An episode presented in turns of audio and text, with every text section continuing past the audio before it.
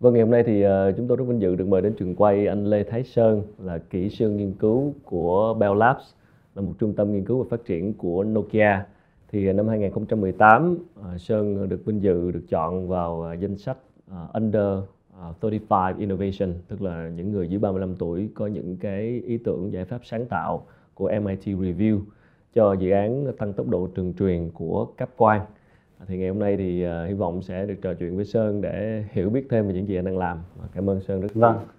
Vâng, cảm ơn Quốc Khánh, rất vui được có mặt trong chương trình của Quốc Khánh ngày hôm nay. Vâng, thì có lẽ là đầu tiên thì cho những khán giả mà chúng tôi không phải là người làm công nghệ và cũng có ít hiểu biết về cái lĩnh vực cáp quang này, thực ra là rất là lạ.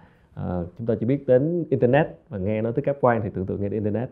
Thì đầu tiên thì Sơn có thể giải thích một chút về cái dự án của mình, tức là tăng tốc độ đường truyền cáp quang là như thế nào? Vâng, rất nhiều người cũng không biết rằng cáp quang chính là xương sống của mạng Internet. Hiện nay là đến hơn 99,9% là lưu lượng thông tin toàn cầu là được truyền qua mạng cáp quang. Có một vấn đề là chúng ta đang phải đối mặt là với sự bùng nổ về công nghệ, về thông tin hiện nay. Thì cái lưu lượng thông tin mà con người tạo ra và truyền tải qua mạng Internet thì đã tăng theo hàm số mũ, đã hơn 20 năm rồi và không có dấu hiệu dừng lại.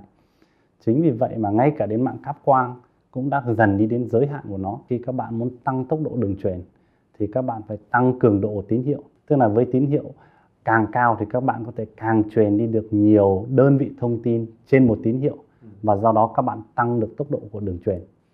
Nhưng với mạng cáp quang thì khi mà bạn tăng cái tốc độ đường truyền hoặc các bạn tăng tốc độ cường độ của tín hiệu đến một giới hạn nhất định, và điều này dẫn đến một hiện tượng mà chúng tôi gọi là méo tín hiệu. Tức là tín hiệu bị biến dạng với cường độ lớn, bị biến dạng khi truyền qua cáp quang, và điều này dẫn tới lỗi hệ thống. Và đây chính là vấn đề mà tại sao mà tất cả các mạng dữ liệu cáp quang được xây dựng cho đến thời điểm hiện tại là đều sử dụng những tín hiệu với cái cường độ rất là thấp để tránh hiện tượng méo tín hiệu. Và cái dự án của chúng tôi là chúng tôi muốn vượt qua cái giới hạn này bằng cách tính toán và xử lý được cái hiện tượng méo tín hiệu. Và lần đầu tiên là trong năm vừa khoảng 2 năm trước là dự án của chúng tôi đã thành công trong việc mô phỏng và tính toán một cách chính xác hiện tượng méo tín hiệu. Và qua cái cách tính toán đó, chúng tôi đã xây dựng và thiết kế những dạng tín hiệu đặc biệt mà có thể truyền đi qua trong cáp quang mà không bị ảnh hưởng bởi hiện tượng méo tín hiệu, tăng được tốc độ truyền cáp quang lên tới 50%. Ok, sorry, mình không phải là dân kỹ thuật nên là sẽ hỏi rõ hơn một tí về cái chỗ mà Sơn nói là như vậy là bình thường người ta sẽ bị méo tín hiệu, tức là người ta cố gắng tăng tốc độ đường truyền, đẩy tín hiệu vào thì bị méo, thì không xài được. Đúng rồi. Bên Sơn sẽ giải quyết bài toán đó bằng cách là tạo ra một tín hiệu đặc biệt. Đúng rồi. Tức là mình sẽ phải giải mã. Đúng rồi, mình sẽ mã hóa tín hiệu theo cái cách khác. Vậy thì làm rõ hơn một chút, như vậy thì cái méo tín hiệu đó nó sẽ ảnh hưởng tới cái tốc độ mạng hay là ảnh hưởng tới độ chính xác của thông tin truyền? Cái công nghệ truyền kỹ thuật số nó rất là đơn giản. Tức là nếu bạn truyền thành công, tức là hệ thống không có lỗi. Nếu có lỗi tức là hệ thống không thành công. Khi mà một gói dữ liệu bị lỗi thì nó sẽ phải được gửi lại. Và càng nhiều gói dữ liệu bị gửi lại thì cái tốc độ chung của đường truyền là đều giảm đi. Còn độ chính xác của thông tin thì sao? Độ chính xác của thông tin luôn luôn đảm bảo là tuyệt đối. Thế do méo tín hiệu nó làm cho cái tốc độ nó giảm xuống rồi. Chính vì vậy là bạn có thể thấy là khi mà cái browser của các bạn quay tròn như vậy là khi đó họ đang request những cái gói dữ liệu được gửi tới. Mình có đảm bảo rằng là liệu cái cách làm của mình sau này khi mà tốc độ nó tăng lên nữa thì nó có bị méo hay không? Tất nhiên là nó có giới hạn, chính vì vậy mà lại những cái vấn đề như cũ. Chính vì vậy mà cái giới hạn nó tăng lên là 50% chứ không phải là 100%. Đấy, còn nếu mà bạn không bị méo ấy, thì bạn có thể tăng lên đến vô cùng. Đó là sẽ là điểm giới hạn chứ không thể nào hơn được nữa. Không thể giới mình có đặt mục tiêu là nó sẽ không thể nào tăng, nó không thể nào hơn cái tăng hoài được. Không, nó không thể nào hơn được nữa, tại vì là bạn sẽ đến một cái giới hạn khác. Tức là có những giới hạn bạn vượt qua được bởi vì là nó có quy tắc. Có những giới hạn không vượt qua được bởi vì nó không có quy tắc. Mình tăng tốc độ cáp quang và cái điểm maximum giới hạn của mình biết được luôn. Và nếu tới trường hợp đó rồi thì chỉ có nước là tăng số cáp quang là đúng rồi, hoặc là có hai cách, hoặc là tăng số cáp quang hoặc là thay đổi sợi cáp quang. Tức là có một thứ nghiên cứu mới là thay đổi cái sợi cáp quang, thay đổi cái lõi, cái lõi cáp quang. Đúng rồi. Đúng. Còn của mình là đang là tín hiệu thôi. Đúng rồi. Mình đang làm tín hiệu. Tức là mình không đụng vào cái cáp quang, mình sử dụng cái cáp quang cũ và mình thay đổi bộ thu bộ pháp. Vậy thì so với việc mà thay đổi toàn bộ các quan thì có vẻ là rất là khó và tốn kém, thì bây giờ mình chỉ thay đổi cái cách mã hóa tín hiệu thôi. Đúng rồi, chính là như vậy. Từ trước đến nay thì đã có người nào cố gắng làm cái chuyện đó chưa? Thật ra thì ý tưởng về việc tính toán cái sự méo tín hiệu trong các quang là không phải là mới, mà ý tưởng này đã được đề cập tới bởi một nhà khoa học người Nhật Bản cách đây 30 năm. Nhưng tại thời điểm đó thì những cái ý tưởng việc tính toán về độ méo của tín hiệu trong cáp quang là quá phức tạp, và những con chip tại thời điểm đó là sẽ không thể xử lý được những cái thuật toán có thể được lập ra bởi theo hướng nghiên cứu này.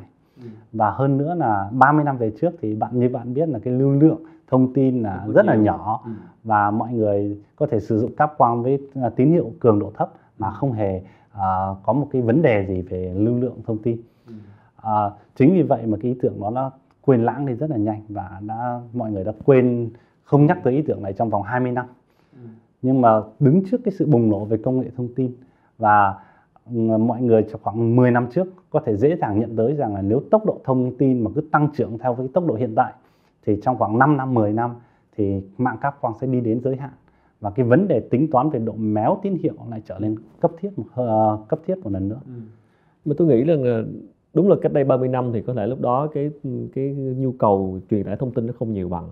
Những ý tưởng đó có thể là trôi vào quên lãng như là Sơn nói, nhưng mà trong vòng 30 năm vừa qua, khi mà thông tin ngày càng nhiều thì chắc chắn sẽ luôn có những nhà khoa học họ luôn muốn tìm hiểu và phát triển, và đồng thời là giải quyết cái bài toán là làm thế nào tín hiệu không bị méo nữa.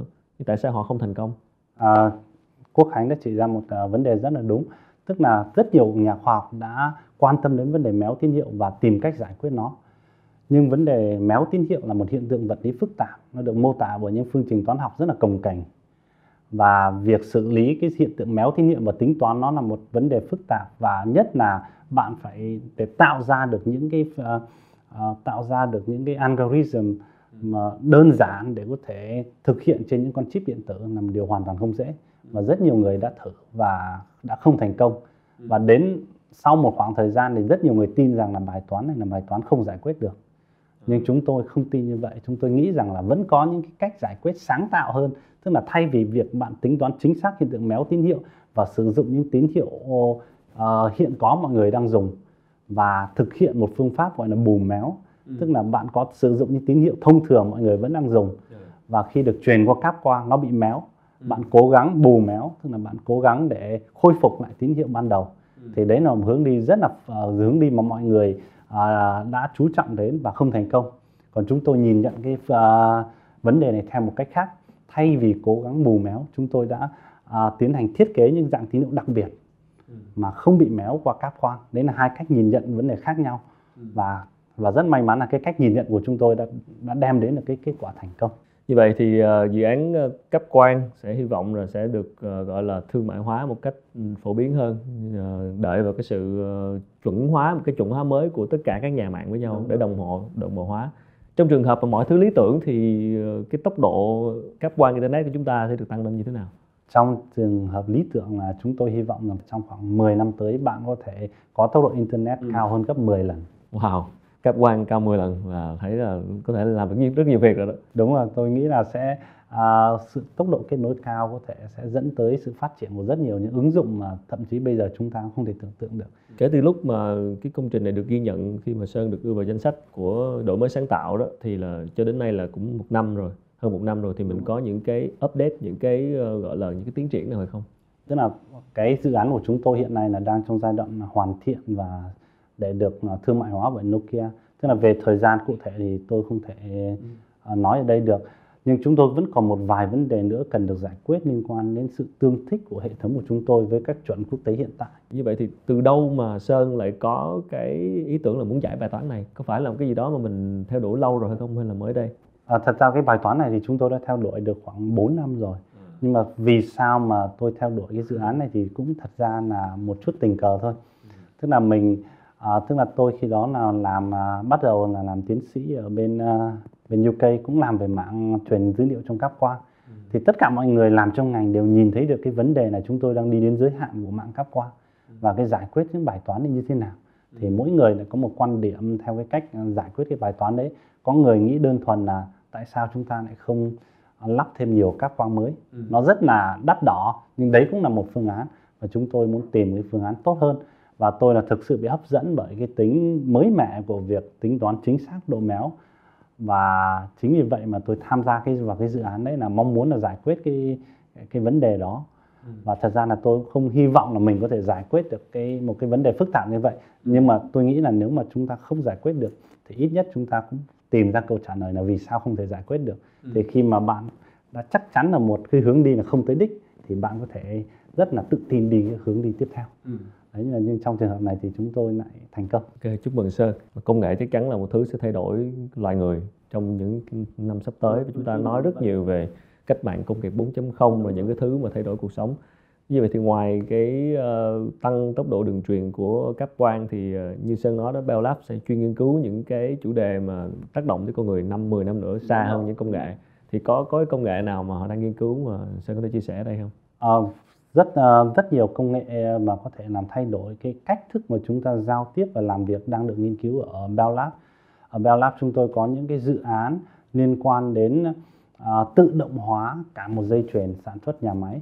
Chúng tôi có những dự án liên quan đến tạo ra một cái thế giới số ảo mà nó giống hệt như thế giới số thực. Tức là các bạn có thể thiết kế hoặc là tạo ra những cái tình huống thật trong thế giới ảo, và sau đó các bạn nó sẽ tương tác, đúng rồi, nó sẽ tương tác ngược lại với thế giới thật. Đó chính là những cái dự án rất là tham vọng mà chúng tôi đang theo đuổi. Mà trong những cái dự án đấy thì phải có một cái hệ thống mạng đủ mạnh để có thể liên lạc giữa điểm A và điểm B. Và chính là chúng tôi là người làm việc trong cái dự án nền tảng đấy để có thể hỗ trợ những cái ứng dụng của tương lai được xây dựng. Làm gì làm mạng internet phải nhanh thì mới làm được đâu. Khi mà lựa chọn học về công nghệ, học về kỹ sư thì lúc đó cái dự định về nghề nghiệp của mình như thế nào?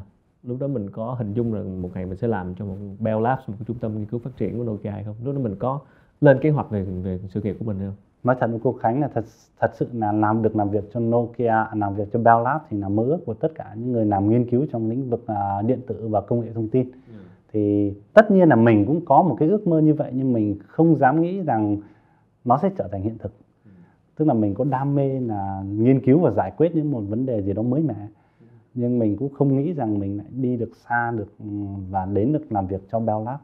Bell Labs chính là nơi mà tất cả những công nghệ nền tảng về viễn thông là được phát minh ra, như là truyền thông tin kỹ thuật số, rồi laser, rồi C programming language, và tất cả những thứ liên quan đến kỹ thuật số là đều từ Bell Labs mà ra. Cái Bell Labs có một cái triết học khác biệt so với các công ty nghiên cứu khác, là họ nhìn sang những cái vấn đề mà loài người sẽ cần, những cái nhu cầu của loài người cần trong vòng 5 năm, 10 năm và 20 năm. Tức là họ nhìn rất là xa và họ sẽ cố gắng là tạo ra những công nghệ để thỏa mãn những cái nhu cầu đó của con người. Cũng khá là thú vị khi mà Bell Labs là một cái trung tâm mà được Nokia mua lại cũng mới đây. Để hướng về cái chiến lược phát triển những cái đột phá trong 5-10 năm tới.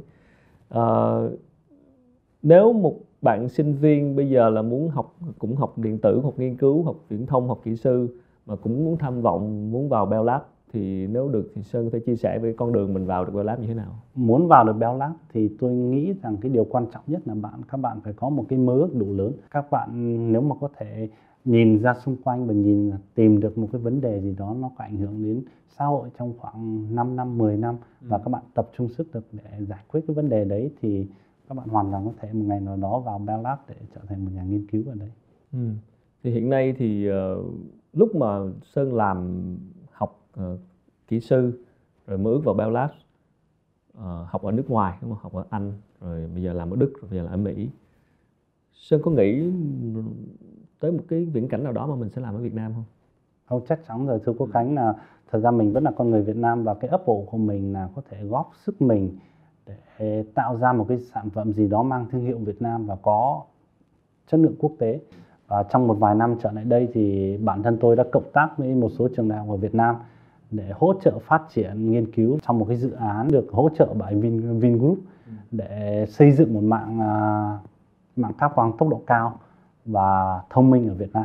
Và cái cảm nhận chung của tôi là cái tiềm năng của người Việt Nam mình là xứng đáng để có được cái vị trí tốt hơn trên cái bản đồ công nghệ của thế giới. Không phải là chúng ta không có nguồn lực con người, mà là bởi vì cơ sở vật chất là thiếu thốn nên việc nghiên cứu rất là khó khăn. Tức là bạn sẽ đi rất là sau với sự phát triển của các nước khác, bởi vì bạn không có đủ cơ sở vật chất để làm nghiên cứu, bạn không thể đẩy các ý tưởng của mình đi xa hơn. Và trong một vài năm trở lại đây thì tôi rất là vui khi thấy được rằng là một số doanh nghiệp tập đoàn lớn ở Việt Nam đã chú trọng hơn tới việc hỗ trợ nghiên cứu khoa học của các trường đại học. Cũng có rất nhiều những cái dự án của sinh viên ở Việt Nam làm chế tạo ra những cái sản phẩm này, sản phẩm nọ, nhưng mà lại gặp một cái vấn đề nữa là thương mại hóa, hoặc làm cách nào để đưa cái đó ra thị trường, để tránh trường hợp là các bạn chế tạo xong để đó rồi không xài được. Thì Sơn có kinh nghiệm gì về việc thương mại hóa sản phẩm không? Có thể chia sẻ không? Tôi nghĩ rằng là chúng ta phải có sự kết nối tốt hơn giữa doanh nghiệp và các trường đại học. Tức là để thương mại hóa được các sản phẩm đó thì các bạn phải có được những nguồn đầu tư hợp lý và được hỗ trợ với những hỗ trợ hợp lý về mặt kỹ thuật. Tức là bạn có thể có một ý tưởng hay, nhưng mà bạn phải được có một nguồn lực tốt về cả tài chính lẫn về kỹ thuật và marketing thì sản phẩm đó mới có thể thương mại hóa được.